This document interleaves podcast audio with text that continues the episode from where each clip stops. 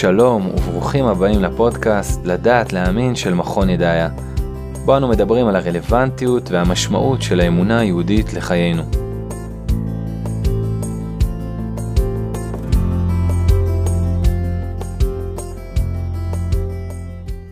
לאן צועדת ההיסטוריה האנושית? אילו תבניות מייחדות את ההיסטוריה של העם היהודי, ומהי ההתחדשות התרבותית שהחברה הישראלית זקוקה לה כיום, על מנת לתקן את צלם האלוהים שבאדם. כדי לשוחח על שאלות ענק אלו ועוד, אני שמח לארח כאן בפעם השנייה אדם מיוחד והוגה מעמיק, דוקטור דניאל שליט. שליט הוא מלחין, דוקטור למוזיקולוגיה ולפילוסופיה, חיבר ספרי הגות ומאמרים רבים בנושאי אמונה והיחס שבין קודש לחול. היום נשוחח על הכרך השלישי בסדרת ספריו, ארץ ושמיים. שלום דניאל. שלום רב.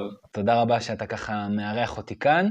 אמ, אז לפני הכל, בוא נפתח ברשותך בתקציר הפרק הקודם. הכנתי תקציר קצר. אז בפעם הקודמת ביצענו מעין, אה, אם אפשר לקרוא לזה, קיצור תולדות האנושות, או יותר במדויק, סקרנו את ההיסטוריה של העליות והנפילות של רוח האדם. הדמיון שלנו סער כשהתחלנו את המסע שלנו בתקופה המיתולוגית, השכל שלנו התעורר לראשונה כשעברנו דרך תקופת הנס היווני ועליית הפילוסופיה, המחשבה הדתית שלנו קיבלה לראשונה ביטוי ויחד עם זאת העולם התרבותי שלנו קפא, כאשר נחתה עלינו אפלת ימי הביניים. נזכרנו ביצירתיות שלנו מחדש יחדיו עם אנשי הרנסאנס, ונגענו מעט בזרמים שאפיינו את האופטימיות האנושית בתקופה המודרנית, ואת האכזבה מהם בתקופה הפוסט-מודרנית, בה ניתן לומר שאנו מצויים עד ימינו אנו. סיימנו בנימה מעט פסימית את השיחה הקודמת שלנו, שבה קבעת כי מאז מלחמת העולם הראשונה, האנושות מצויה בהרס מתמיד של מה שאתה קורא לו דמות האדם. חשוב להדגיש, בפרק הקודם שאלנו האם ליהדות יש מבט היסטוריוסופי מיוחד על ההיסטוריה האנושית, ולמעשה לצורך כך חילקנו את התשובה שלנו שתיים. כאשר בפעם הקודמת הנחנו את היסודות לשיחה שלנו היום, ודיברנו בעיקר על התנועות ההיסטוריות של התרבות הכללית, לא של היהדות. היום אנחנו מבקשים להשלים את התמונה ולדבר על האינטגרציה, על המחול המשותף שבין ההיסטוריה של עם ישראל וההיסטוריה הכללית. היכן הן נפגשות, היכן הן נפרדות, וכיצד קורות חייו של עם ישראל מעניקים או יכולים להעניק לתרבות האדם סדר, משמעות ותקווה לתיקון יסודי. אז uh, עד כאן ההקדמה שלי. Uh, תרצה אתה לעשות uh, איזושהי הקדמה או מבוא משלך, שתוכל להזכיר לנו בקצרה את המבנה של מה שאתה קורא לו ההערות ההיסטוריות הבסיסיות שדרכן אתה מתבונן על ההיסטוריה האנושית, ולמי ששכח, מה זה בכלל הערה היסטורית? זה ככה, התקופה הראשונה, קראנו לה התקופה הארכאית, זאת אומרת שבני אדם היו מיתולוגיים וכן עבדו אלילים, מה שאנחנו קוראים. התקופה השנייה זאת התקופה היוונית-רומית, שהיא התקופה, נקרא לזה הפילוסופית, השכלית. בין כל תקופה לתקופה כזאת קיים, אה, מתבצע דילוג כזה בהיסטוריה, כן? כן, כי, כי הבן אדם הפילוסופי הוא ממש, אה, הוא, הוא אחר לגמרי מאשר האדם המיתולוגי. האדם המיתולוגי מספר מיתוסים, והאדם הרציונלי הוא, אה, הוא, הוא, הוא מנתח את המציאות בשכל. אז זה, זה, זה, זה סוג של בן אדם אחר. האדם המיתולוגי היה שפוף מאוד בהערכה העצמית שלו, כלומר הוא חשב את עצמו לקצר חיים ושבע רוגז מסכן ואומלל, לעומת האלים שהם אה, כל כך חזקים ונצחיים. ואילו האדם הפילוסופי היווני, הוא כבר פתאום קיבל לעצמו איזשהו מעמד בעולם בתור יצור חושב. הוא חושב ולכן יש לו איזה מעמד בעולם, מעמד של... של, של אה, אדם, אדם הוא, הצורה של האדם היא השכל. אז יש עלייה של דמות האדם. מזה עברנו לימי הביניים, שימי הביניים היו, בכל העולם כולו היו תקופה דתית, כמובן אצל היהדות, אבל גם אצל הבנות הסוררות של האסלאם. הנצרות, האסלאם. האסלאם והנצרות, אז המעמד של, ה, אה, של האדם הוא שפל, הוא צריך רק להיכנע. ו, ו, ואין לו, חס ושלום, גאווה משלו. אז זה היה בימי הביניים. אחר כך, במה שנקרא רנסאנס, פתאום קפץ מחדש הערך של האדם בעיני עצמו.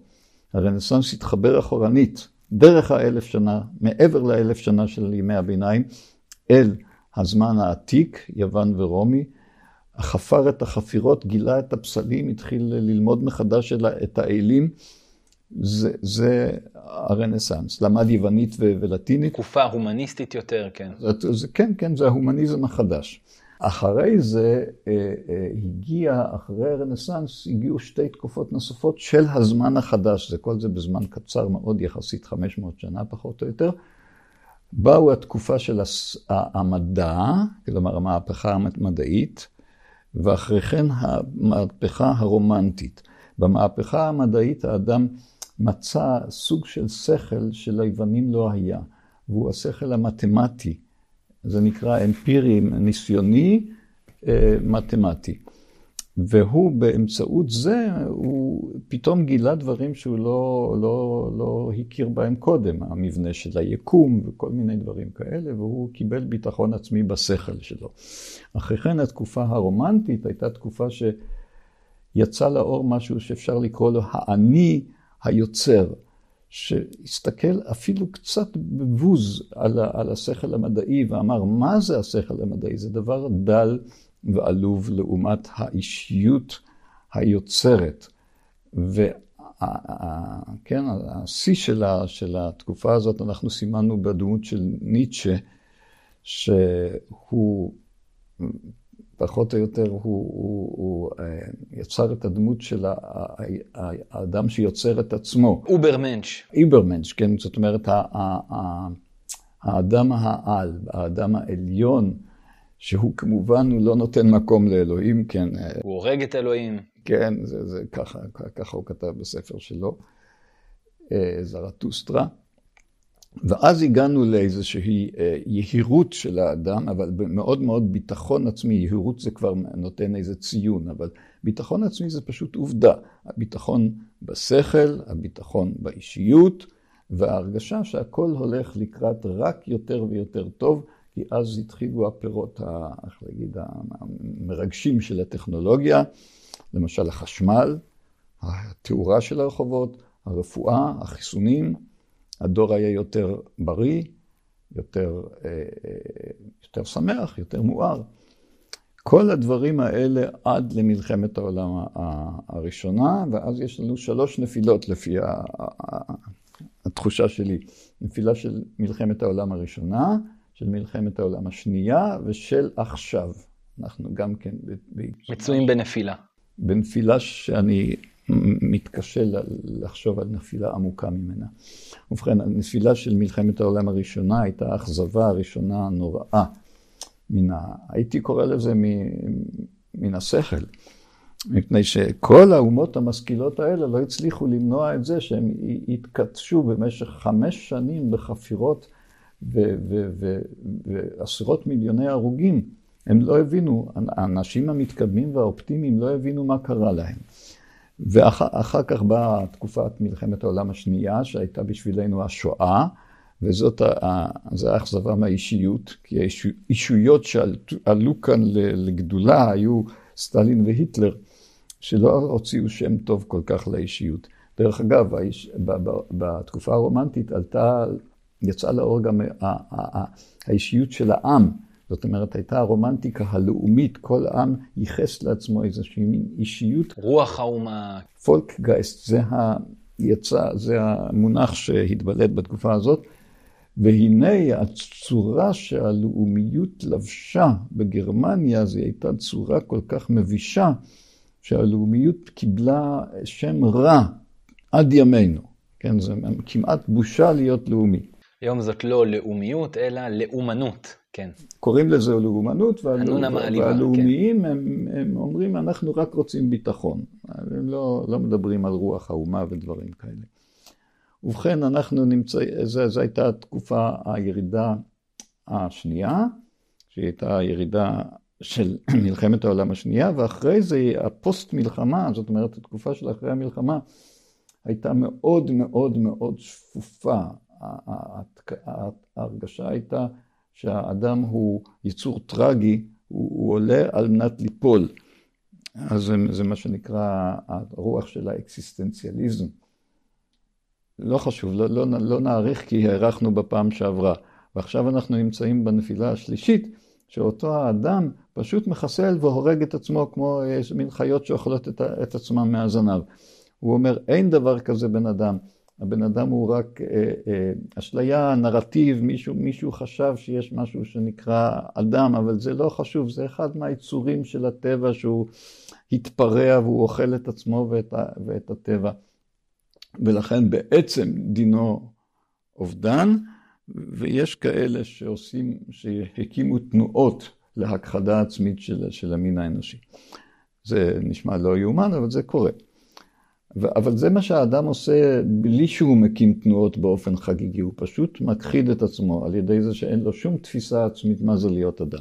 אז עכשיו בעצם בוא ניכנס לעובי הקורה של ההיסטוריה של עם ישראל, נשאל מה בכל ההערות ההיסטוריות האלה, איך הן בעצם, מה הן משנות, איך הן מעצבות, איך עם ישראל נענה אה, להערות האלה, ואולי בתוך כך גם ניגע באמת בכמה צמתים מרכזיות אה, בתולדות העם היהודי. אני אתחיל ב, ב, בהקבלות של, של כל תקופה יהודית לתקופה הכללית המקבילה, ואני מזכיר שזה לא אמור להיות ניתוח מלומד, אה, אינפורמטיבי גריידא, אלא זה בנפשנו.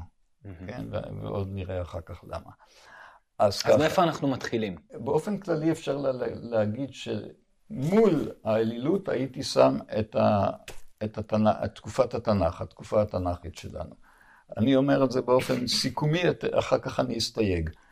מול תקופת השכל של יוון רומי, הייתי שם את תקופת החוכמה אצלנו, שנקרא חכמינו ז"ל. תורה החכ... שבעל פה. החכמים. כן. עם הדגש על החוכמה. אצלם חוכמה, אצלנו חוכמה. עכשיו אנחנו בימי חנוכה, זה מאוד כן. מאוד רלוונטי, איזה ש... שני סוגי חוכמה אלה היו. עכשיו, מול ימי הביניים הייתי שם אצלנו את תקופת הגלות, שבתקופת הגלות הדבר החדש שהתפתח זה היה המחשבה, בהתחלה הפילוסופיה ואחר כך הסוד, תורת הסוד, ימי הביניים, ואילו בזמן החדש, שאלה גדולה, הזמן החדש שעיקרו זה, זה השכל ואחרי כן האני של האדם, מה התפתח אצלנו? זה, זה בעיה, כי לכאורה כל הזמן הזה שהעלה את האדם על הנס, אז אצלנו הוא גרם להתרחקות. זה מין עבודת האדם כזאת, ש, ש, איך להגיד, שלומי אמוני ישראל לא התלהבו ממנה כל כך. אבל כן קרה ביהדות הפנימית משהו שנקרא חסידות, שאני חושב שזה משהו שהוא באמת, אה, איך להגיד, אה, אה, דגש של האדם. איזה אדם? האדם, האדם שעומד מול השם. אבל זה יחד עם זה, זאת, זאת, זאת אה, תנועה די אה, ששייכת לזמן החדש. מה זה ימינו? אז מצד אחד יש לנו כאן משהו שאפשר לקרוא לו גאולה ולהגיד עליו את ההלל הגדול שזה מדינת ישראל. שהיא ממש קיבוץ גלויות והיא הפך כל, ה, כל התכונות של הגלות. מצד שני, מדינת ישראל היא במצב אה, רוחני מאוד מאוד לא טוב. אולי אה, מעצמת סטארט-אפ, אולי מעצמה אה, צבאית, אני לא יודע. אבל מצד הידיעה מי אנחנו ומה אנחנו ולשם מי אנחנו כאן, יש לפי דעתי חורבן מקביל למה שהחורבן של האדם. אז יש החורבן אה, של, של היהדות כאן. וטוב, אנחנו אה, ניגע בזה. ניגע בזה באופן הרבה יותר אחראי, כי אני, אני רק אה, נתתי כל מיני הקבלות, אבל עכשיו השונה, מהו השונה? אז ככה, התנ"ך הוא שונה מהאלילות. מפני שהתנ"ך הוא, הוא סוף האלילות. התנ"ך למעשה, ההתגלות של התורה היא אנטי-אלילית. כן. כן? איזה הוא יהודי, אומרים חז"ל? כל הכופר בעבודה זרה הוא יהודי. נקרא יהודי. נקרא יהודי, כן. ומה זה, זה עבודה זרה? עבודה זרה זה כל העולם המיתולוגי של לא יודע, אתה רוצה עשרות אלפי שנים, אתה רוצה מאות אלפי שנים, כמה, כמה שאתה יכול, רוצה ולהסתכל אחורנית. האדם מראשיתו היה אדם מיתולוגי, ולשים כמקביל לזה את התנ"ך, רגע, התנ"ך הופיע די מאוחר, כן? אלפיים שנה קדמה דרך ארץ לתורה. דרך ארץ זה הדרך ארץ האלילית, קדמה לתורה. התורה באה בסוף לא רק מבחינה, מבחינה היסטורית, אלא גם היא באה בסוף מבחינה עובדתית, מפני ש... מבחינה פנימית עובדתית, עובדות, מבחינת העובדות הפנימיות, מפני שהתורה באמת אומרת לא תעשה לך כל פסל וכל מסכה. עכשיו, בכל מקום שהתורה הגיעה, בלבוש של נצרות, בלבוש של אסלאם, בכל מקום הזה הדתות הבנות האלה שמו קץ לאלילות.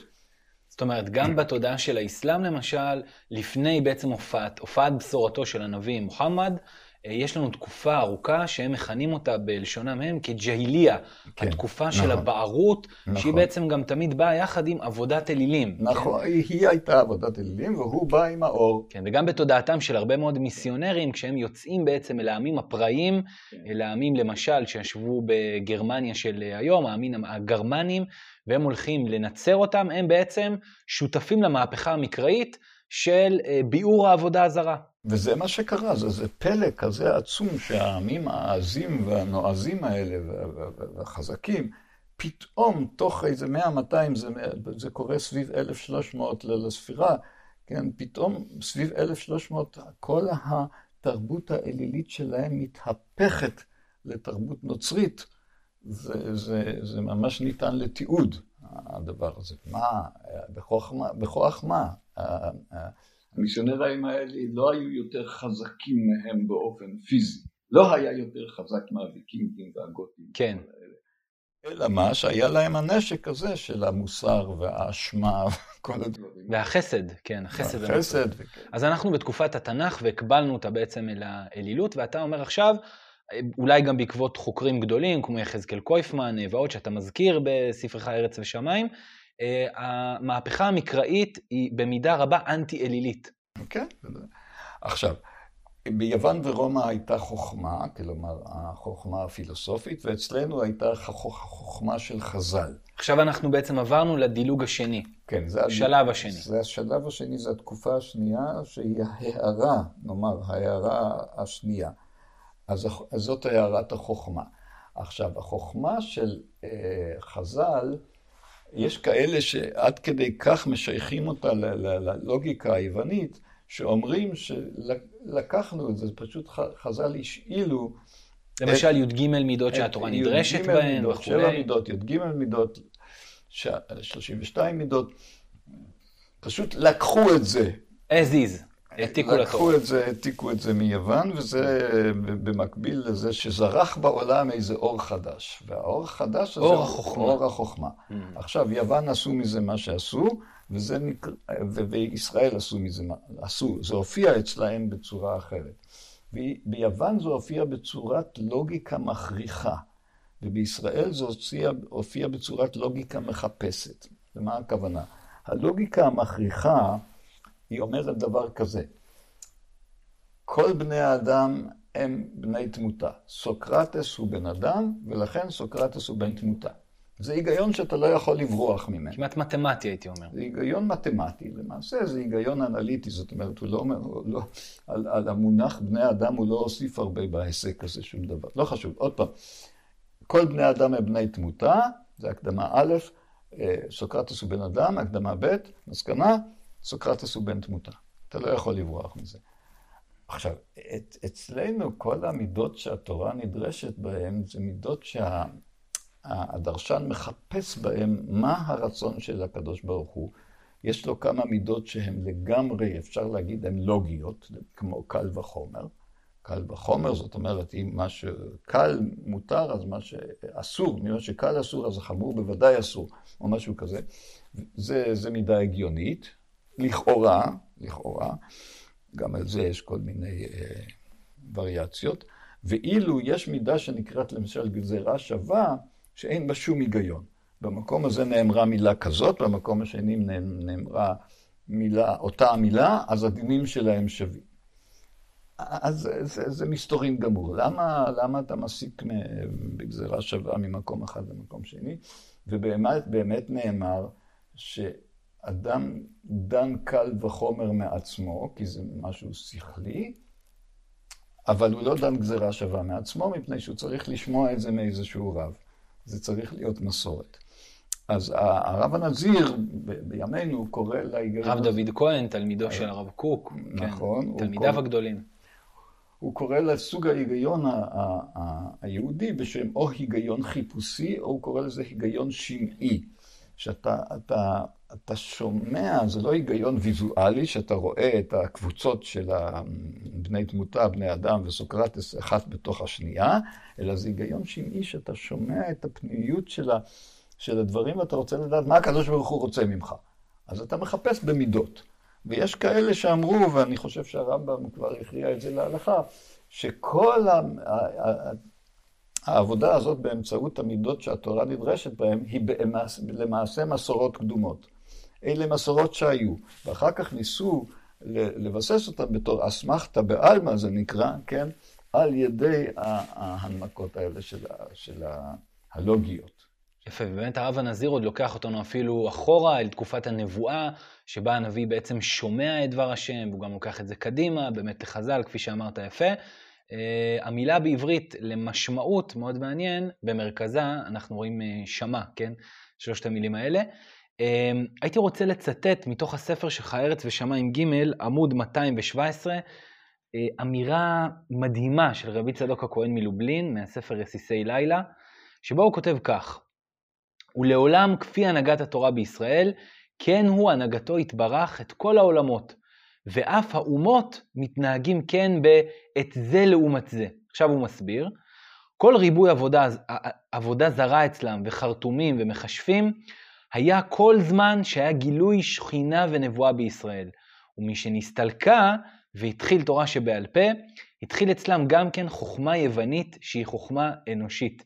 כי התחלת אנשי כנסת הגדולה הייתה בתחילת מלכות יוון, שאז הייתה חתימת הנבואה. דברים באמת uh, מדהימים, אם אנחנו רוצים קצת לדבר אולי על היסודות של uh, התפיסה הזאת של ארץ ושמיים, הנה גם רב צדוק שם לב אולי להערות ההיסטוריות האלה וכותב את זה במפורש, לפחות המעבר מתקופת התנ"ך לתקופת חז"ל. האם אתה יכול בקצרה לדבר גם על מה עוד קורה בעולם חוץ מה... תופעה יוונית באותה התקופה? מה שרב צדוק אומר למעשה, זה שלא שיוון לקחה מישראל, ולא ישראל לקחה מיוון, אלא הייתה הערה, הערה. הערה אחת בעולם, שזה הערת החוכמה, ואז, ואז אה, ביוון זה קיבל את, ה, את הצורה ש, שקיבל, שזו צורה מכריחה, ובישראל זה קיבל את הצורה שקיבל, שזה הערת השמעיות או השרת השמיעה לתוך הפסוקים, החדירה הפנימית, שזה נקרא הלוגיקה של חז"ל. עכשיו, מה שאתה רומז זה, זה שזה לא רק באירופה, זאת אומרת, זה לא רק במקום שאנחנו חיינו, אלא במקומות הרבה יותר רחוקים, למשל כמו המזרח הרחוק. אז שם יש בתקופה הזאת, של נקרא לזה 600 לפני הספירה, יש שם מעבר בין הוודות, למשל בהודו, הוודות לאופנישדות. הוודות לאופנישדות. הוודות זה, זה, איך להגיד, שירי תהילה ו, ופולחן לאלים, עם בקשות, וזה, והאופנישדות הן מסות פילוסופיות עמוקות מאוד, ש... לי, בתור בור ועם הארץ במזרח, זה נראה בתור עולם חדש, האופנישדות. זה נקרא ודנטה, זה סוף הוודות, וד-אנטה, ודה-אנטה, זה סוף הוודות, הם האופנישדות. ואז אני אומר שאותו האור הזה, שהוא לא האור, ה, ה, ה, להגיד, האור המיתולוגי, כן, האור, אלא הוא כבר אור של חוכמת האדם, הוא, הוא זרח גם במזרח. ואז באמת, אתה הזכרת במעבר ככה חטוף את המושג אקסיאל אייג' או... עידן הציר. עידן הציר, או תקופת הציר. שקרל יספרס טבע, כן. עידן שהפילוסוף הגרמני הנוצרי קרל יספרס טבע, ואז הוא רוצה להגיד שבכל העולם כולו התרחשו בתקופה הזאת כל מיני מעברים מאוד מאוד בלתי צפויים. למשל, בסין, ששוב אני בור ועם הארץ בסין, אבל אני יודע שהייתה שם התקופה של האלילים, כל הדרקונים למיניהם. ואז התחילה התקופה של, של שני ההוגים המשלימים, קונפוציוס, שזה קונפוצה, אני לא יודע איך אומרים את הדברים האלה, ולאו צו. זאת אומרת, קונפוצה הוא ההוגה המדיני, ולאו צו הוא ההוגה, אפשר לקרוא לזה, המיסטי, של פנימיות הטבע. עכשיו, שני האנשים האלה באמת עשו מהפכה יסודית בהוויה הסינית, וזה מופיע בערך בתקופה הזאת. אז זה, אבל נעזוב את זה, כן, כן. כן. אז לפי תחרבי צדוק מלובלין, ההערה החדשה, שהיא הערת החוכמה במקום הערת ה... רוח הקודש או רוח הטומאה, זה לא חשוב, אצל, אצל כל עם זה מתבטא אחרת, אז הגיעה עד למזרח הרחוק ועשתה שם מהפכות גדולות. טוב, אבל נעזוב את זה, כי זה, זה, זה מאוד מרחיק לכת. אז אנחנו חוזרים ל, ל, ל, לסביבה שלנו, ואנחנו אומרים שהייתה כאן תקופת החוכמה, שבה החוכמה שיצאה לאור זה שם חוכמה מכריחה, וכאן חוכמה שומעת, מחפשת, אה, אה, מנסה. עכשיו, אה, כל זה עד לימי הביניים, שבתקופת ימי הביניים פתאום ההערה שהופיעה לפי ההרגשה שלי, זה את כל העולם כולו עטפה איזושהי הערה אלוהית, חיבקה אותו כמו באיזה עיבור או הריון, פתאום כולם נכנסו לאיזה הערה של אלוהית, ואצלנו זה, זה הגלות שהפיקה את, פחות או יותר, את תורת הסוד, על כל פנים תורת הסוד יצאה לאור בתקופה הזאת. ואת, ואת הדת הנוצרית ואת הדת המוסלמית, לא היה, לא היו כופרים בעולם. כן, היה דתי כזה ודתי אחר, אבל לא היו כופרים בעולם. וזה החיבוק, איך להגיד, ההערה של ימי הביניים. ואילו בזמן, החדו, בזמן החדש, אז פתאום נתעורר משום מה אני, אני יודע משום מה, משום מה כדי לקדם את האדם. אבל זה באמת משום מה, משום מקום. פתאום התעורר, התעורר ההומניזם, התעוררו מחדש באירופה לחפש את התקדימים ואת העבר ההומניסטי, כלומר ביוון ורומא, כמו שאמרנו, גילו את הפסלים, חפרו את החפירות, למדו את השפות, והתחברו אל, ברוח שלהם אל זה שהאדם הוא יצור אה, אה, מכובד. ובמה הוא הפעם מכובד? אז אמרנו בשכל ובאני שלו. ואילו בעם ישראל, זה שהאדם הוא מכובד, זה עלייה וקוץ בה. זה איזושהי בעיה מאוד מאוד רצינית, כי הם כבר ראו שזה הולך להוביל ליהירות של האדם ולעבודה העצמית שלו. אז הם הסתייגו מזה לגמרי. ובמסתרים התפתחו שם כל מיני מקבילות יהודיות, ש... הבולטת בהם זה החסידות, שזה, ה, איך להגיד, ה, דמות האדם, דמות האני, האני היהודי, העצמיות, העצמיות הנשמתית היהודית, כאשר הוא עומד מול הקדוש ברוך הוא ובטל בו. זה, זה החסידות. ועכשיו אה, יש פעמון גדול, אפשר להגיד, וזה מדינת ישראל. עכשיו אני, אני רק אה, רוצה להגיד שתוך כדי כך, תוך כדי כך שאנחנו אה, סוקרים את התקופות, אז תמיד אנחנו אומרים שהתקופה היהודית היא שונה לגמרי מהתקופה המקבילה לה. זאת אומרת, התקופה היהודית אומנם זורמת בתוך אותה אירופה, אותם הסביבות, אבל היא בכל זאת שונה לגמרי. אף על פי שעד כה, בניתוח שלנו עכשיו, אה, אנחנו בעצם יכולים לראות כאילו עם ישראל הוא עם ככל העמים, כן? על כל העמים יש בעצם הערות היסטוריות כאלה. נכון. גם על עם ישראל יש הערות היסטוריות כאלה שמולידות בו את הגוונים המיוחדים שלו. עכשיו, מי שלא לא תופס שכאן זה, זה, זה וריאציה, איך להגיד, זה גרסה לגמרי אחרת ושונה והפוכה, אז הוא יכול בקלות להגיע לכל ה... המסקנות האלה, כמו שישראל זה, זה סוג של אלילות, רק שיש להם איזה אל אחד, אה, לאומי אחד, במקום האלים שלהם. וגם במצרים היה שהוא איזה פרעה אחד ש, שהיה מונותאיסט, אין בזה שום דבר מיוחד. ואותו הדבר היוונים וה, וה, וה, והיהודים עם החוכמה שלהם זה אותו הדבר, ואותו הדבר המיסטיקה היהודית היא שווה... נכון, קלארקוס, תלמידו של אריסטו, על פי עדותו, מגיע לארץ יהודה ואומר, הנה, היהודים הם עם של פילוסופים. כן, כן, נכון, נכון. וגם, וגם המיסטיקה היהודית היא מיסטיקה כמו שיש בתקופה ההיא וכל מיני מיסטיקות, אבל זה, זה הגרסה היהודית. עכשיו, מה שיוצא לפי הניתוח שלי זה שהגרסה היהודית היא תמיד שונה לגמרי. ועכשיו הגענו לשאלה הגדולה, האם יש ייחוד יהודי? שזה אפשר להגיד שזה הנושא השנוי במחלוקת ביותר בעולם, ואולי ב, בזמן, בישראל, בזמננו, זה מה שמפלג אותנו. האם אנחנו אה, באנו לכאן בשביל להיות עם נורמלי, או שבאנו לכאן בשביל להוציא לאור את האיחוד היהודי. אה, כן, אז באמת דוקטור אבי בקר, שהיה גם דיפלומט ואיש יחסים בינלאומיים, כתב את הספר מיהו העם הנבחר, ובתת כותרת, מה שאתה אולי רמזת, הוא כותב סיפור מאבק הרעיונות הגדול בהיסטוריה. מיהו העם הנבחר, כן. כן, זאת אומרת שאנחנו לא עלינו כאן על איזשהו נושא משני. זה נושא אה, אה, גורלי בתולדות העמים בכלל, מיהו העם הנבחר, האם הכנסייה היא, כאילו העם הנבחר, או שהאסלאם הוא האומה הנבחרת, או שהיהודים הם העם הנבחר,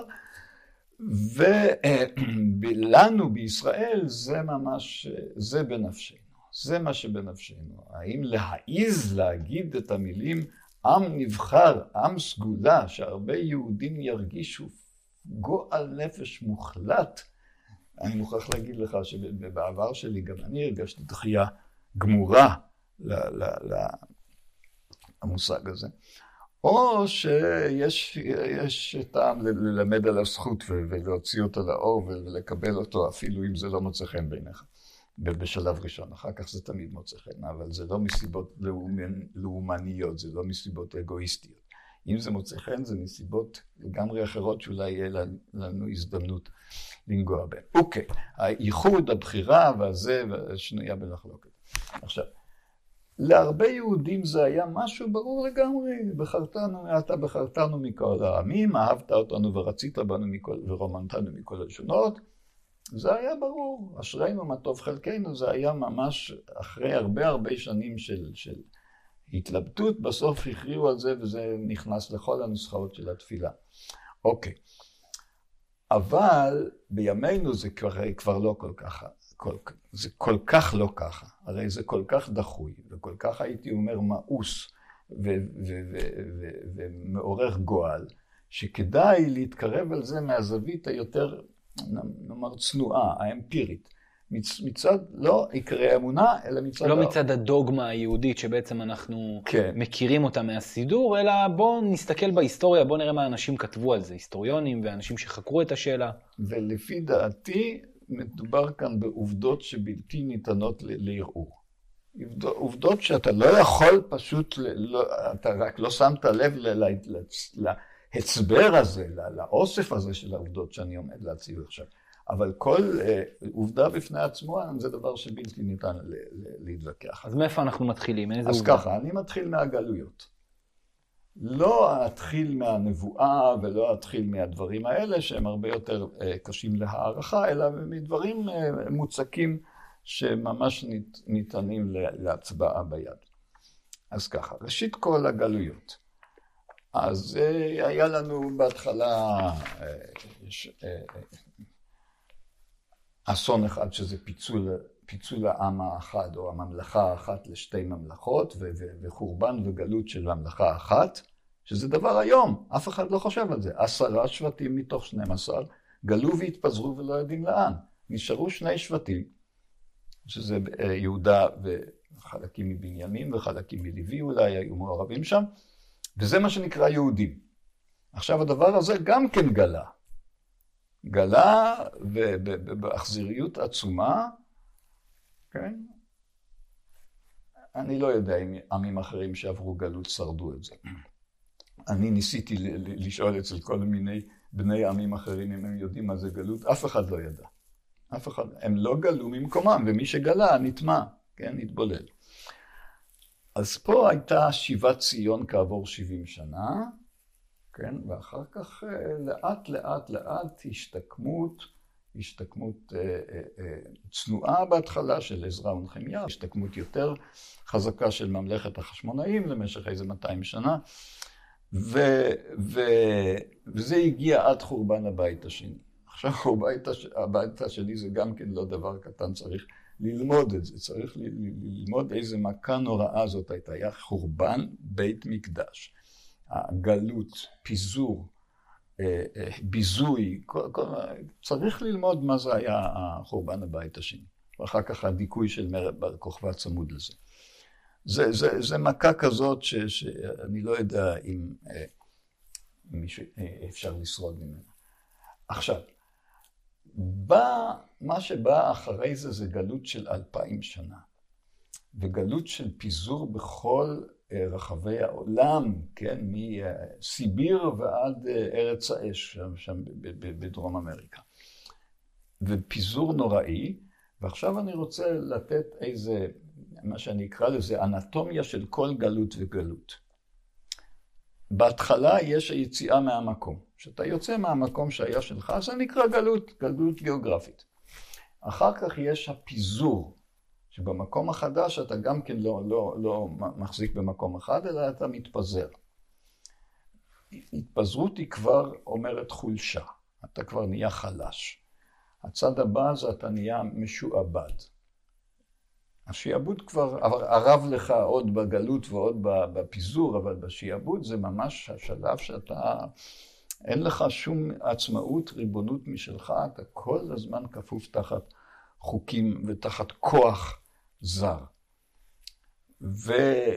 ושיעבוד עכשיו מגיע המקום שאני קורא לו קרבת הקץ. זאת אומרת, קרבת השמדה כלשהי. זה חזר בכל הגלויות.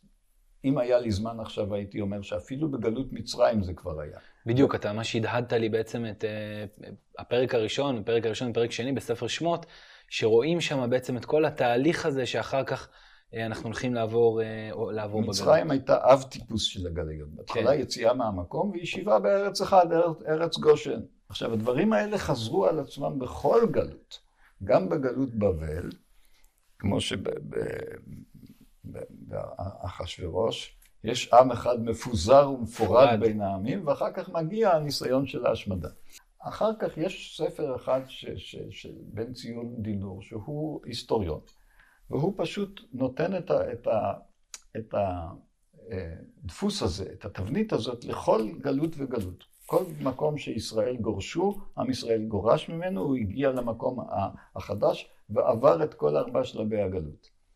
שזה היציאה מהמקום, חזרה למקום חדש, הוא אלמנט מועיל, מאמצים אותו, מגדלים אותו, מתחילות... יוסף הת... מצליח בבית, כן, אה, במצרים, כן. כן. מתחילות הטענות, מתחילות ההרגשות הלא טובות מצד העם המארח, ואז מתחילות אה, שיעבוד, גזרות, ואז קרבת הקץ. זאת אומרת, בין אם זה פוגרומים, בין אם רציחות, בסופו של דבר יש גירוש חדש. עכשיו, זה מבט של היסטוריון ש, שלא ער לזה שמדובר כאן על דפוס אה, רוחני, שחוזר על עצמו בכל מקום החל ממצרים. היסטוריון רק... חילוני, שר החינוך הראשון לדעתי של מדינת ישראל, כן. כן. זה היסטוריה של, של גלויות. אז אה, זאת אומרת שהארבע שה, דרגות האלה, שהאחרונה בהן היא תמיד קרבת קץ, זאת אומרת, זה ניסיון להשמדה. כמובן שזה חוזר על עצמו בצורה נוראה בשואה, הניסיון הזה להשמדה. לחלוטין. אבל אנחנו, כן. אנחנו מכירים את זה. כן, הספר האחרון בתנ"ך, שזה אה, מגילת אסתר, הוא מכיל את, ה, את, ה, את הדפוס הזה, להרוג, להש, לאבד ולהשמיד את כל היהודים מנער ועד זקן, טף ונשים. כן, זה חלק מהתנ"ך שלו. עכשיו, אני רוצה לדבר לא על הצד החיצוני, אלא יש איזה צד פנימי שהרדיפות הן מתבצעות, וזה אני אקח בעיקר מה, מה, מהנצרות על כמה וכמה מישורים. יש המישור הפיזי הגלוי ביותר, שזה הגירושים וה, והרציחות ועינויים וכל מיני דברים פיזיים. יש משהו יותר עמוק. המשהו העמוק יותר הזה הוא אה, מדיני. זאת אומרת, זה לא רק ש... זה לא רק ש... איזשהו אה, אנטישמי אחד תורן מתנפל על קהילה, או, או אני יודע, איזה מפקד, אלא שזה אה, אה, גזרה מדינית של, של, שלילת זכויות. זה מה שנקרא גזרות, פשוט שלילת זכויות. חקיקה לרעה, ואחר כך יותר עמוק מזה זה הדבר המוסרי. זאת אומרת שאתה משחיר את הקבוצה הזאת בתור או חמדנים, או צבועים, או בוגדים, כן, כל, כל סוג של, של השחרה שאפשר. עלילות הדם שהיו במאה ה-12 התחילו באנגליה. הרוצחים, כן. אז הם כן. רוצחים, כן. אז מבחינה מוסרית זה, זה, זה יסוד ש, שראוי לבוז, מבחינה מוסרית, והגדילה לעשות הנצרות שהיה לה איזה מין אה, סוג של רדיפה תיאולוגית. שהיהודים הם רוצחי אל, הם כן. רוצחי אל. עכשיו, שהמוסלמים, שכביכול היו יותר מתונים ברדיפות שלהם מאשר הנוצרים, בכל זאת היה להם את המקבילות שלהם להורדה ולהשפלה המדינית, המוסרית, וגם התיאולוגית, מפני שזה, איך להגיד, דין באטל, זה נקרא, זה דת שבטלה. כן. יהודים הם בני חסות, ההלדימי, כן. כן. עכשיו, את כל הדברים האלה אנחנו עוברים כבר 2,500 שנה פחות או יותר. כלומר, את הגלויות, את הפיזורים, את, הש... את השעבודים, את קרבת ההשמדה, קרבת הקץ, וההשמדה מתבצע, מתבצעת בחמישה, בארבעה עומקים.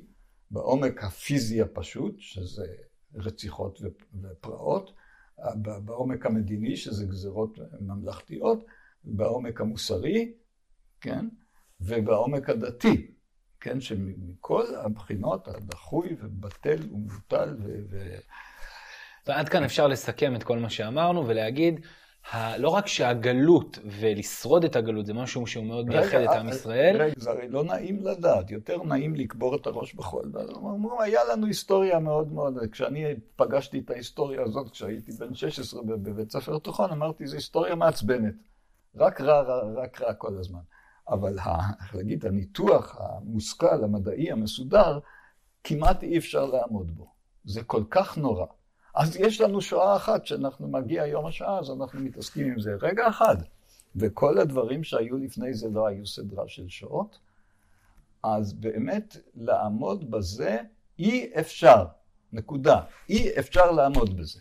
זה משהו מיוחד. הייתי אומר, הייחוד הייחוד, הייחוד היהודי, המיוחדות היהודית, בצד ההפוך שלה, בצד השלילי, אין דבר כזה. עם סגולה. אין דבר כזה שעד כדי כך נרדף. בסוף ספרו של אה, דוקטור אבי בקר, הוא כותב יפה, מהדהד דברים שאמרת כאן, הברכה והקללה, התשורה והסבל, כרוכים יחד בגורלו של הנבחר. וכפי שאמר בנימין דיזראלי, יש כפי הנראה מתאם קבוע בין הקרבה לאלוהים לבין נידוי ורדיפה על ידי בני אנוש. מעניין, הבחנה מעניינת של בנג'מין דיזראלי. אז אוקיי, דיברנו על הנקודה הזאת, איזה עוד... דיברנו שמבחינת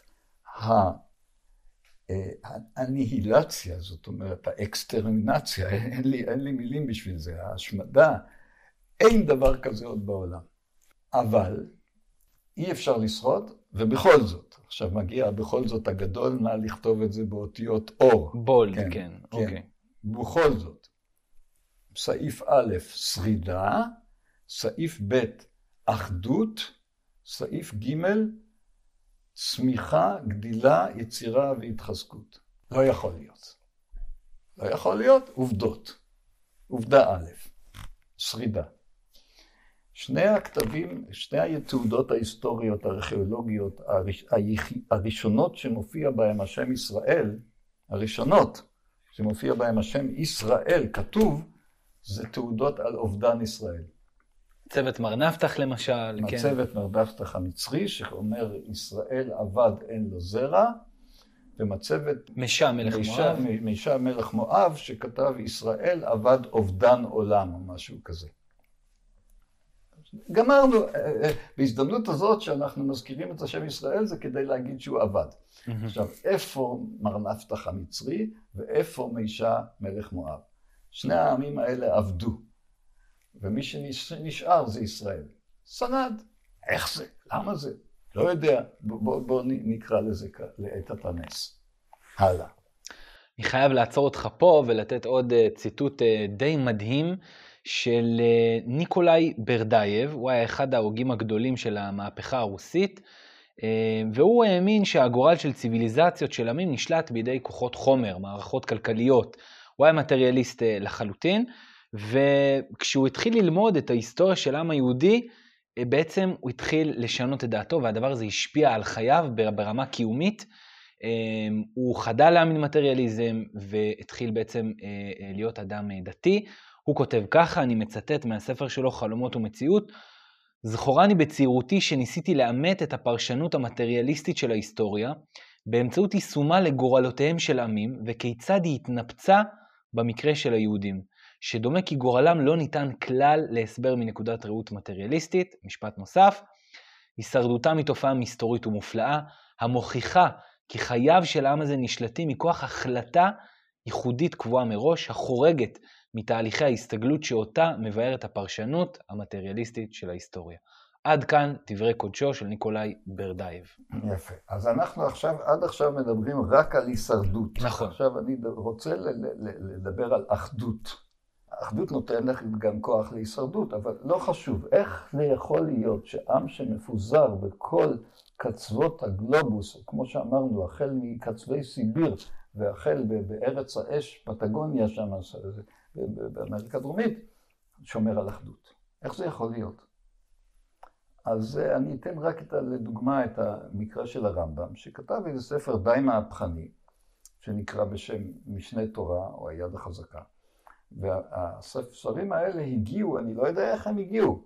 כן, האינטרנט לא, לא פעל אז. הגיע לתימן, שזה מקום לא, הוא ישב במצרים. הגיע לתימן שהיה צריך ללכת הרבה הרבה הרבה במדבריות בשביל להגיע לשם. הספר שלו הגיע, והגיע לפרובנס שבצ... ב- ב- בצרפת, בצד השני, באירופה, והוא שם בתימן הוא חולל איזה תגובות של התלהבות עצומה, באירופה הוא חולל קצת התנגדות. מעט פחות, כן. במיוחד מורה הנבוכים שעורר הרבה התנגדות. לא, אני לא, אני לא מדבר על מורה. נכון, אנחנו כרגע מדברים על משנה אני תורה, מדבר על כן. משנה תורה, הוא עובר התנגדות כי הוא לא מביא מקורות.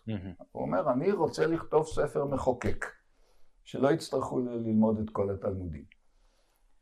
אז, אז זה היה התנגדות, ובסופו של דבר אה, המתנגד הגדול שהיה רבי אב- אברהם בן אה, הרב ועדו נקרא, הוא כתב על זה הערות והשגות, ובסופו של דבר זה התקבל לקנון היהודי, עד כדי כך שהשולחן ערוך לקח את זה בתור אחד משלושת ספרי היסוד של הפסיקה שלו. אחדות. זאת אומרת, הרמב"ם מאחד, זאת אומרת, יש איזשהו מגע בין תימן לבין אה, אה, פרובנס, שאני לא חושב שיכלו אפילו להבין אחד את השני, אבל על ידי הפסיקה של הרמב"ם, ואחרי זה הרבה, עוד כמה פסיקות כאלה, הכל קשור.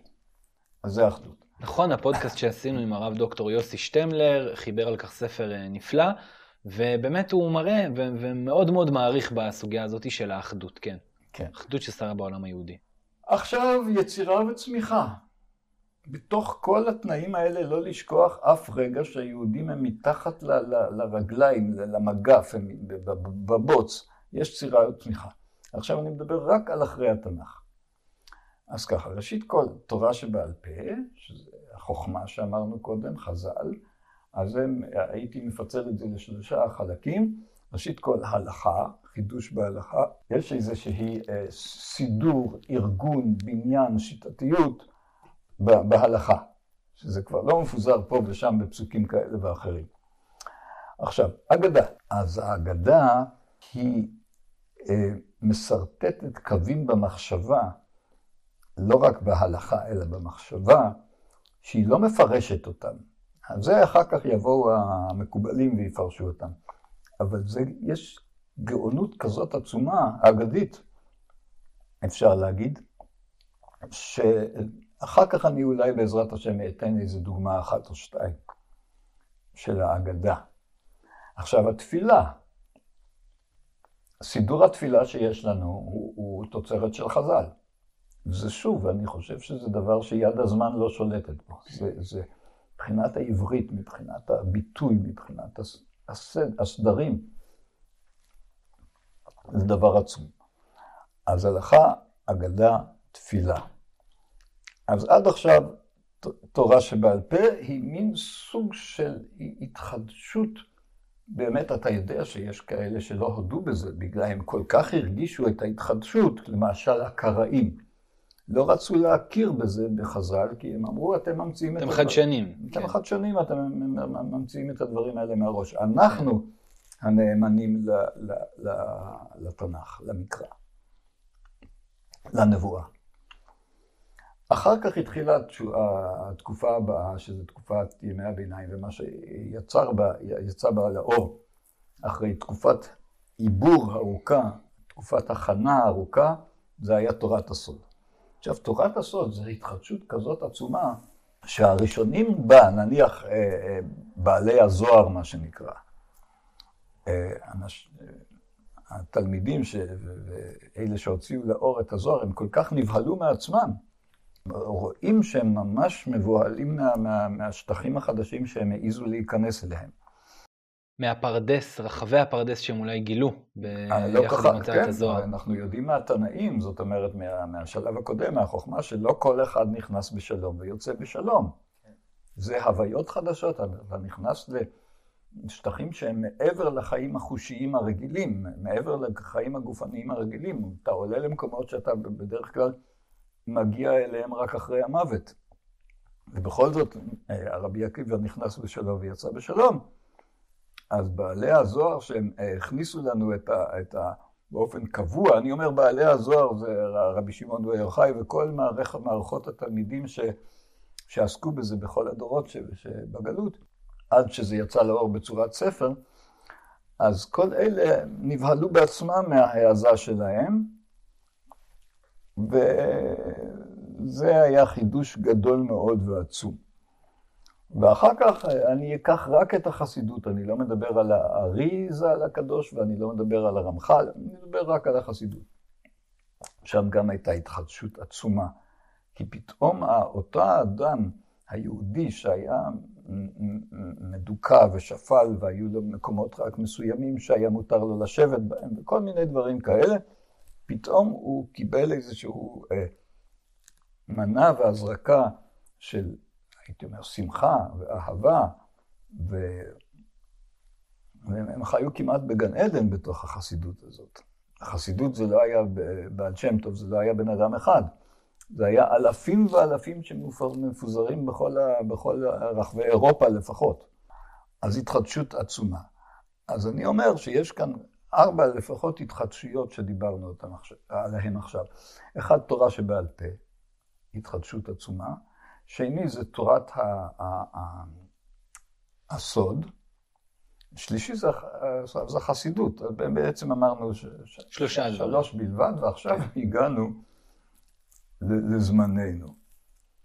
אגב, אם אפשר להעיר כאן הערה מעניינת שמצאתי בספרם של הרב ניר מנוסי והרב יצחק גינזבורג, הם בעצם אה, מקבילים בין, אפרופו תיאורות היסטוריות, אז הם מקבילים בין המהפכה המדעית שהייתה במאה ה-16 לבין הופעת אה, תורת הארי, שגם כן הייתה במאה ה-16, לבין היישום של המהפכה המדעית שהיה כבר במאה ה-19 בדמות המהפכה התעשייתית, וכנגד זה בעם ישראל, היישום של המהפכה של הארי, גילוי תורת הארי, במהפכה של תורת החסידות, שבעצם ביקשה ליישם את תורת הארי בנפשו אה, של האדם, שגם כן הייתה במאה ה-19. גם אנקדוטה מעניינת, אה, אפרופו דילוגים, כן. כן, אז זה עד כאן, זה יישום בנפשו של האדם, זה עדיין האדם הבודד. מקסימום קהילת החסידים. Mm-hmm. עכשיו אנחנו באים לאפשרות של יישום במדינה. ומדובר על מדינת ישראל. אז אם מדובר על התחדשות אז כאן צריך לצלצל בפעמון גדול ולהגיד שלכאורה מדינת ישראל זה האימא של כל ההתחדשויות, או הבת כן. של כל ההתחדשויות, אני לא יודע. כי כן. יש כאן לכאורה ההפיכה הגמורה של כל המאפיינים של הגלות. אמרנו יציאה מהמקום, mm-hmm. פה חזרה למקום. רגע, איך, איך זה אפשרי? הרי אמרנו שאנחנו מפוזרים מסיביר ועד ארץ האש. איך אפשר לחזור למקום אחד? אי אפשר, ובכל זאת יש לי ידידים שהם גם הגיעו מסיביר, ויש לי ידידים אחרים שהגיעו מצ'ילה. אז לא כולם, כן, זה ברור, יש חסרונות, אנחנו תכף נדבר על מה שלא, מה ש, מה שלא הושלם. כן. אבל עצם העובדה שהיה פרויקט כזה, mm-hmm. הפרויקט של לאסוף את היהודים ולקבץ אותם, מה שנקרא קיבוץ גלויות, אז זה ביטל כאילו את, ה, את הנפילה הראשונה של הגלות, שזה היציאה מהמקום. כפי שקורא לזה הרב יואל בן נון, נס קיבוץ הגלויות. כן, הוא כתב על זה ספר. כן, נס קיבוץ הגלויות, וזה גם מתקן את הפיזור, את הדבר השני. נס החזרה למקום מתקנת גם את הפיזור הנורא הזה לקיבוץ גלויות. עכשיו, הדבר השלישי היה השעבוד. פה יש לנו ישות מדינית ריבונית. זה לא היה דבר כזה בכלל. לא היה דבר כזה במשך אלפיים שנה האחרונות. היהודי, המקום שלו החוקי זה היה מתחת המגף של מישהו. פתאום, תוך מעט מאוד שנים מהרצל ועד עכשיו, יש ישות מדינית ריבונית שהיא נמנית בין מעצמות העולם, כן, הולכת ועולה.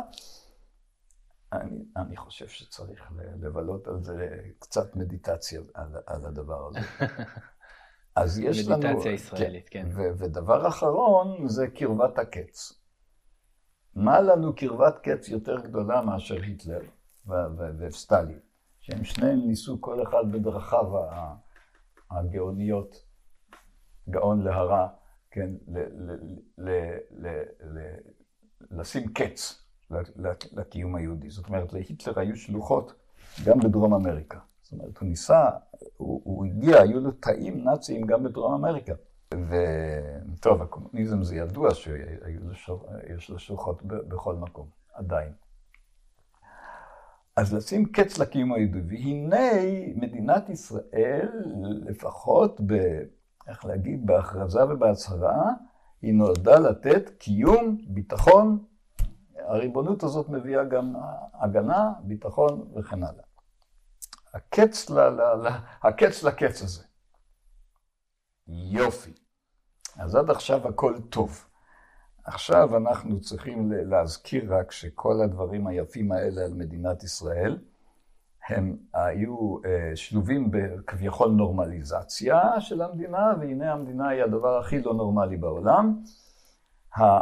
הפיזור, איך להגיד, והיציאה מהמקום עדיין נמשכת, זאת אומרת עכשיו יהיו אה, ישראלים שורשיים יוצאים מהמקום על ידי זה שהם אה, מבטיחים לעצמם אזרחויות בכל קצוות תבל, כי הם מרגישים שהמקום הזה לא בטוח. אז הם מסדרים לעצמם אזרחות ולא רוצה לחזור איפה.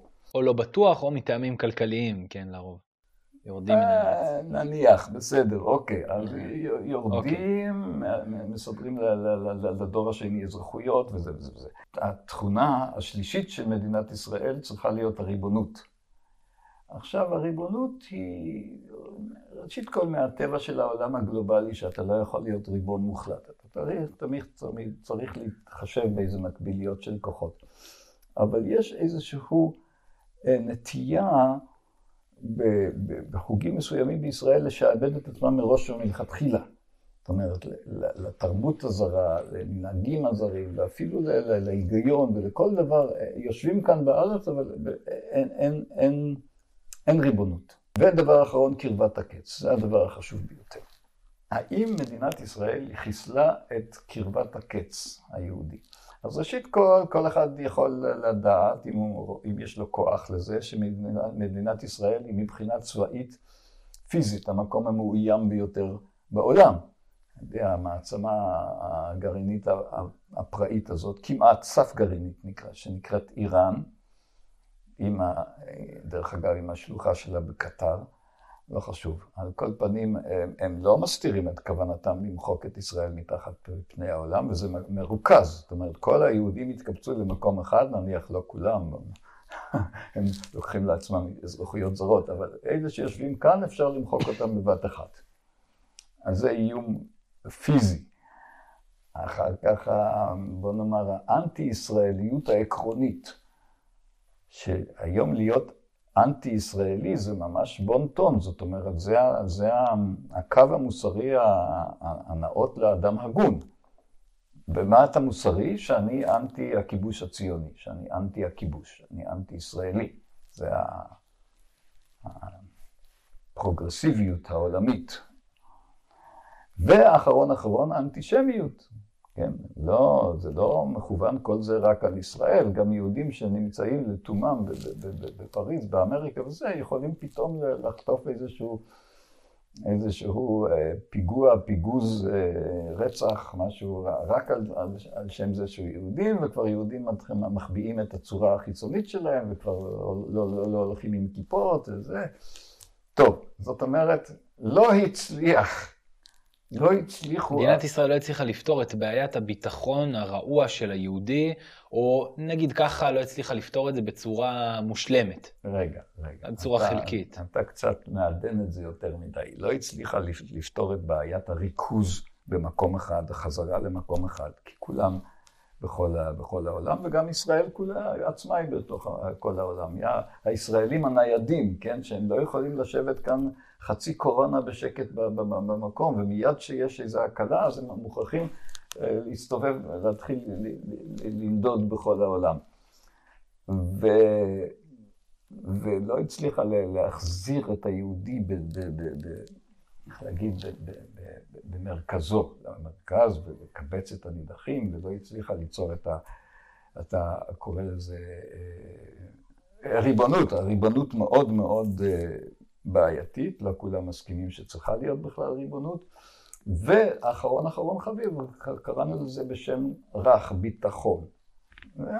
כן, זאת אומרת, קרבת הקץ עדיין מאיימת עלינו. יופי. אז אם ככה, אז זה אבסורד. שאחרי שהיה נס כזה עצום, נס קיבוץ גלויות, ונס הריבונות, ונס הזה, נס כל מה שאמרנו, כל הארבע שלבים האלה, פתאום הכל מתמוסס ומדלדל ומתפזר, אז נגמרו הניסים? לא נגמרו הניסים. כי למרות כל הדברים האלה, כבר אי אפשר להבין איך בכל זאת מדינת ישראל מפתיעה את עצמה ומפתיעה את כולם, ולא רק ששורדת, אלא שהיא מתעצמת, והיא נהיית המעצמה מהמעצמות הכלכליות החשובות ביותר, מהמעצמות הצבאיות החזקות ביותר. זה לא ברור. שמעתי בשבוע שעבר את העתידן, פרופסור דוד פסיג, שאומר שמדינת ישראל היא בדרך אה, להימנות על שמונה המעצמות המובילות והחזקות בעולם. ה-G8, מה שנקרא. טוב. עכשיו, לפי דעתי, הוכחנו את התזה של האיחוד. דבר, המיוחדות. כן, זה משהו מיוחד שאין כמוהו בעולם. מכל צד, מהצד של, ה, של הכוחות ההרס, שבמשך שנה, אלפיים שנה איימו עליה, מצד של הכוחות של השרידה והאחדות והבניין, מהצד של מדינת ישראל, שנגד כל הסיכויים ונגד כל מיני האפשרויות קמה, מצד ההרס הפנימי של מדינת ישראל, ומצד השרידה, למרות הכל. די, איך להגיד, לא ייתכן, אין דבר כזה. יש דבר כזה. זה דבר מיוחד שאין כמוהו. גמרנו. עכשיו השאלה היא, אחרי הפסקה דידקטית ומתודית, מה עשה את זה? מה עשה את, את הנס הזה? את הנס המתמיד הזה, כן. נס המתמיד והמתחדש. כן. אז דיברת על ימי הביניים, שגם מצד אחד הפילוסופיה היהודית, המחשבה היהודית, ומצד שני גם תורת הסוד אה, מתפתחות.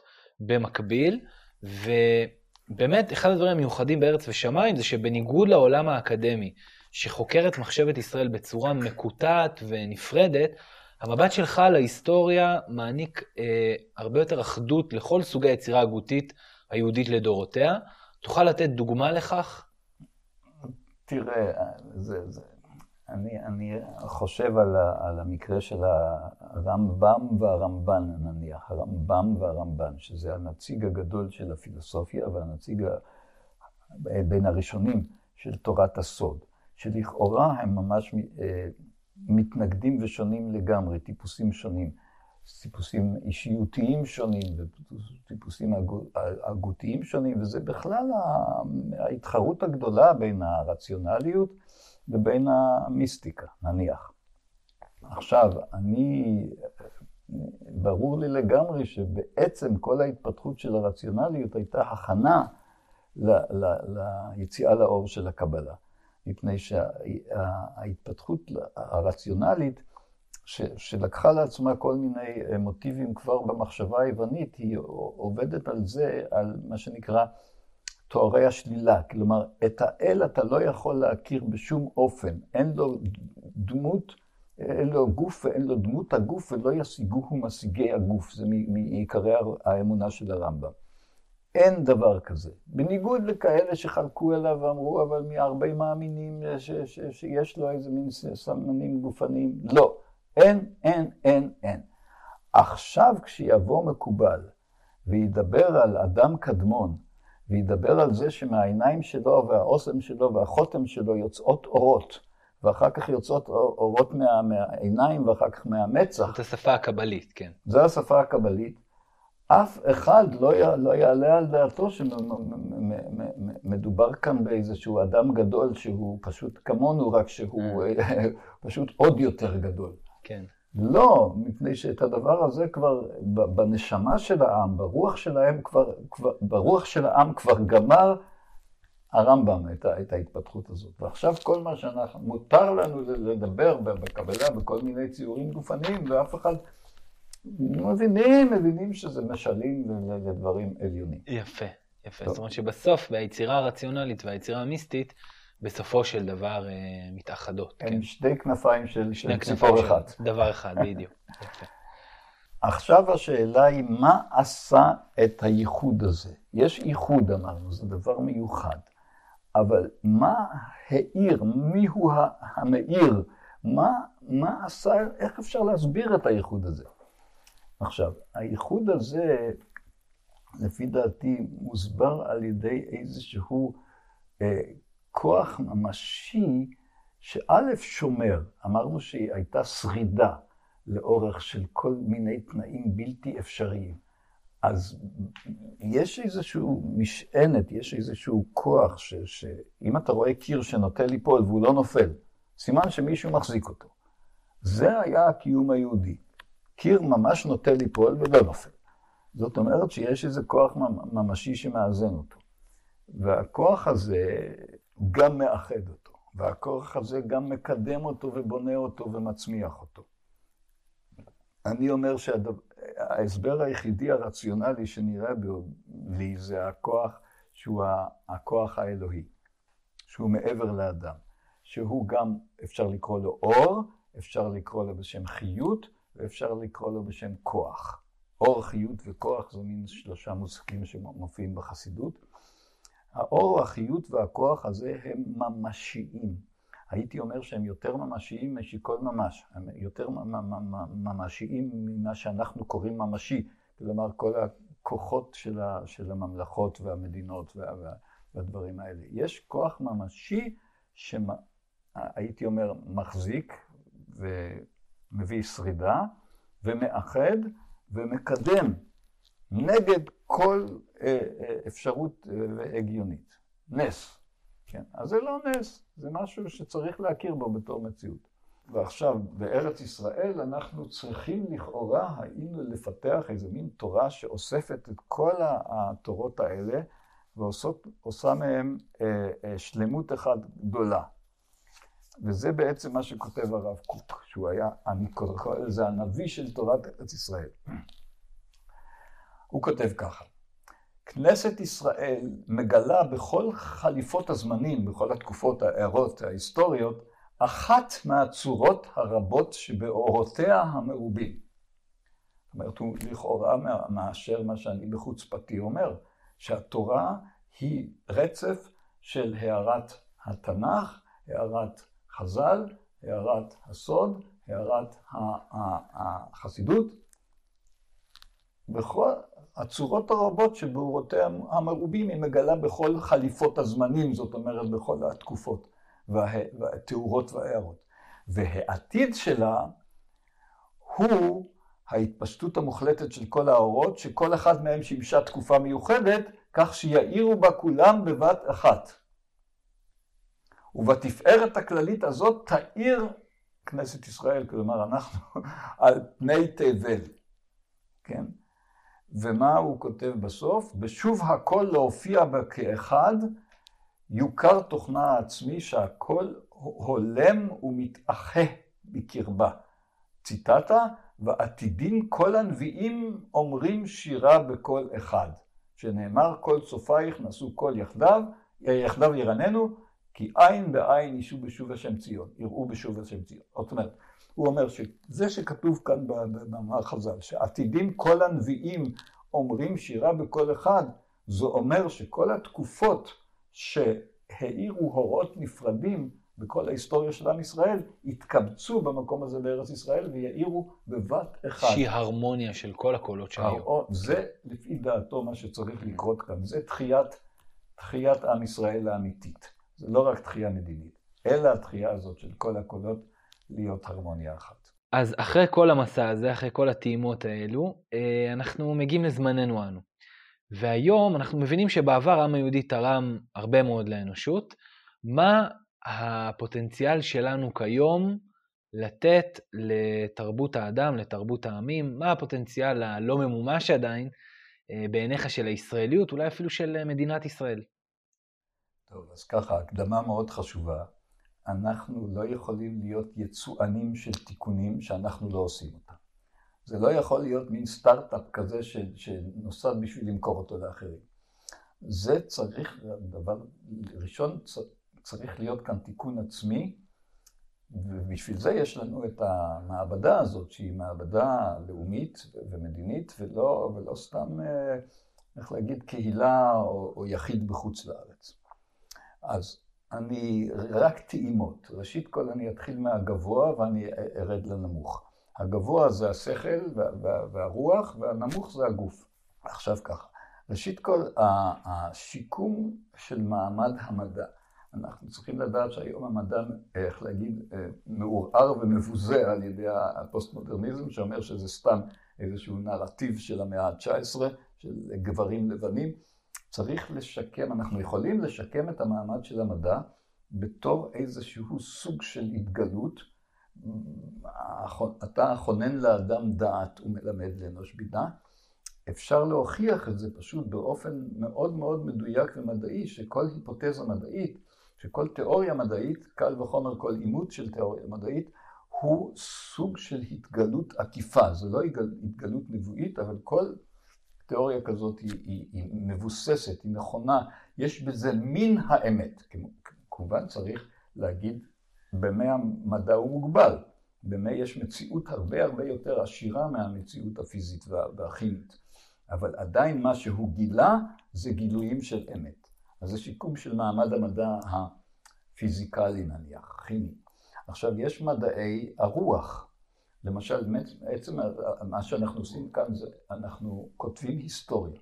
עכשיו, ההיסטוריה יש לזה מעמד מאוד מאוד ירוד וכמעט מבוזה, בתור הנרטיב הגדול.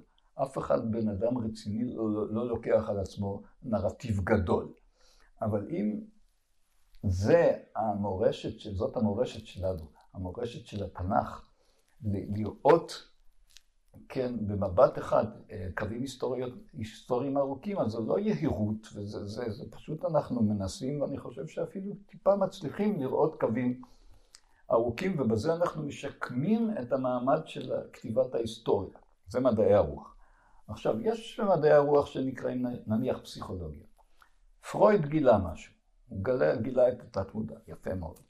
אבל בהקשר לתמונה הכוללת של הרוח, שכוללת תת-מודע, וכוללת מודע, וכוללת על-מודע, איזה מקום יש לפרויד?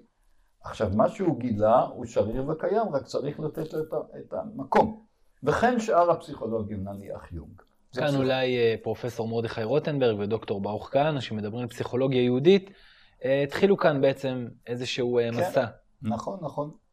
בעצם זה מסע לשיקום התוקף של הפסיכולוגיה ב... בין יתר מדעי הרוח.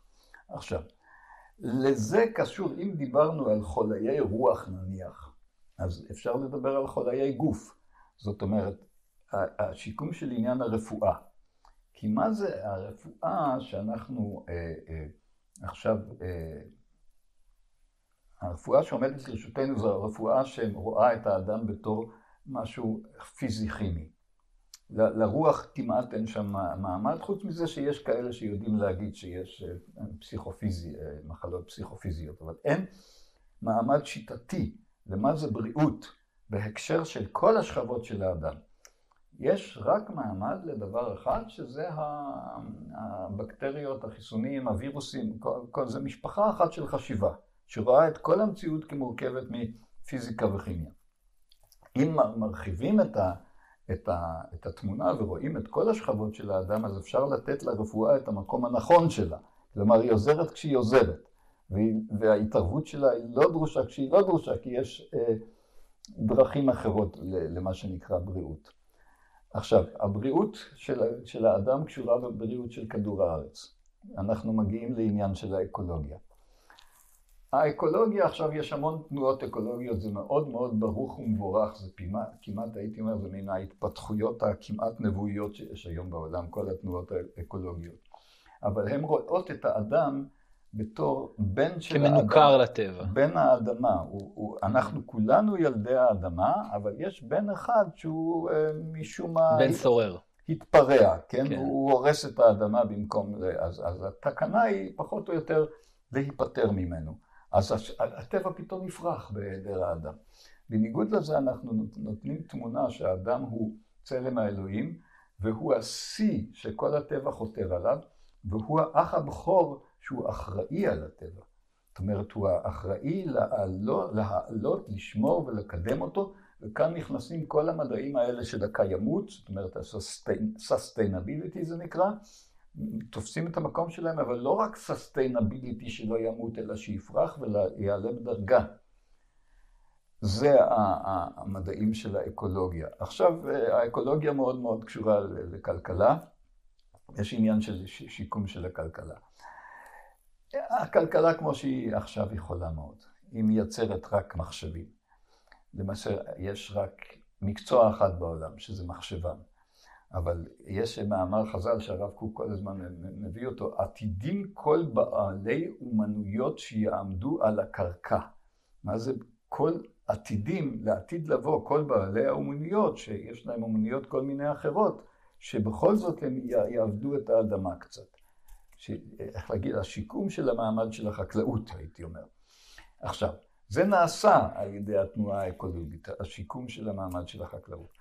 אבל עתידים כל בעלי אומנויות, אני חושב שהיום האומנות הכללית זה האומנות של המחשוב.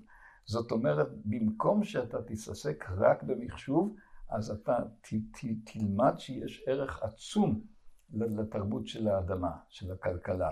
ש, סליחה, של האדמה, של החקלאות. חקלאות, זאת אומרת שכל בן אדם בגינה שלו ובמגרד שחקים שלו, אני יודע באיזה אדניות, הוא יכול להתחיל לגדל דברים וזו חוויה שאני יודע שיש בחורה אחת שכדאי מאוד להכיר אותה, ששמה טליה שניידר, שהיא הכהנת הגדולה של הסוסטיינביליטי, של האקולוגיה. היא, היא מלמדת את הנשים של, של אה, החרדיות איך לגדל כל מיני ירקות ואיך לחיות את השמיטה. כשאתה חי את השמיטה, שמהרגע הראשון של מחזור שבע השנים הזה, אתה כל הזמן חושב מחשבות אקולוגיות, שהשמיטה זה, זה, זה הזמן שהטבע מחזיק את עצמו, לא צריך כל כך הרבה להתערב. לחשוב את המחשבה הזאת כל הזמן, אז כדאי להכיר את המחשבה שלה, טליה שניידר. אנחנו מגיעים, הגענו עכשיו למחשבה חדשה על הכלכלה, שהכלכלה תהיה כלכלה בריאה שמייצרת את הדרוש באמת לאדם. מה דרוש לאדם? כמה אנחנו צריכים לצרוך. כל המרוץ הנורא הזה של הצריכה שכמעט כפויה עלינו, מי צריך את זה? מה הבן אדם באמת צריך בשביל לחיות? בשביל זה צריך לשקם את עצמו ולדעת מה הוא צריך. צריך לבנות את עצמו ולדעת מה הוא באמת צריך, ולא להיכנע לשום צריכה מלאכותית כפויה. אז בצורה כזאת, אני מגיע עכשיו לדבר מאוד חשוב. כל הכלכלה שלנו בנויה על צמיחה. זאת אומרת שבכוח צריך כל הזמן להגביר את המחזורים. הרמה של המחזור התל"ג, התמ"ג של ישראל הוא הכי, מהכי גבוהים בעולם. מי... זה כל זה עומד... יש כאן איזשהו כיוון של תוהו של צמיחה. צמיחה, אבל צמיחה לאן? כל הכלכלה הזאת היא כלכלה של בועה. זו כלכלה שלמעשה היא הולכת ונהיית כלכלה של פעולות בבורסה. זה, זה, זה, אין שום דבר שיש לו בסיס במציאות. זה, יש אנשים שעשו את כל המיליארדים שלהם רק ממשחקים בשערי מטבע. זאת כלכלה חולה. Mm-hmm. עכשיו, כלכלה בריאה תכוון את עצמה לצרכים האמיתיים של האדם, ואז נשאל, נשאלת השאלה, מה יקרה?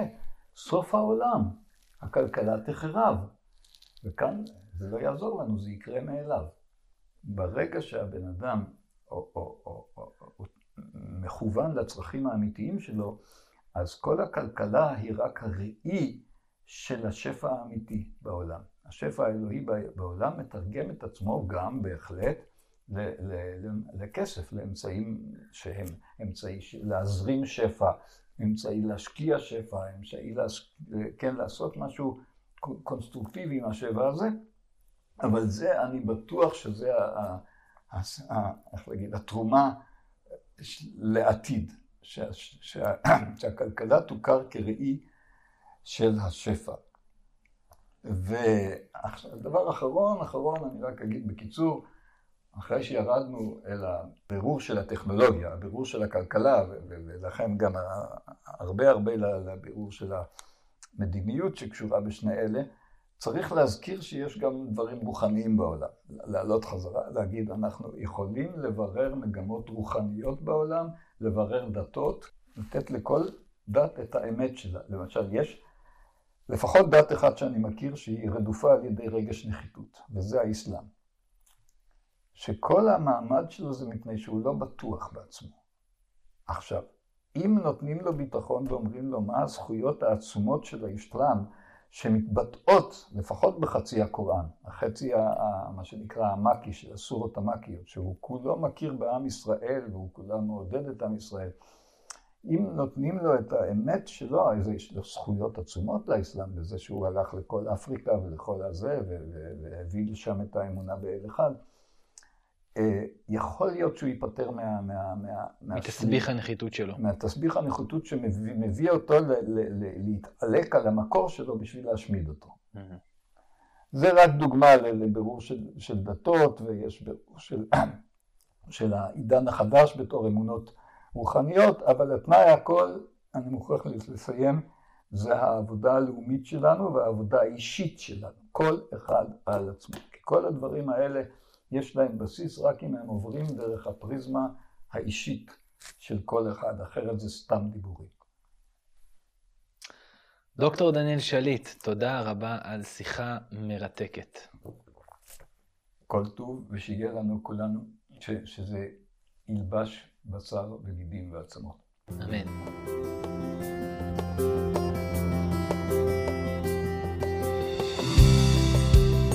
תודה שהייתם איתנו בעוד פודקאסט של מכון ידעיה. חומרים נוספים ומגוונים תוכלו למצוא באתר שלנו לדעת להאמין ובערוץ היוטיוב של המכון.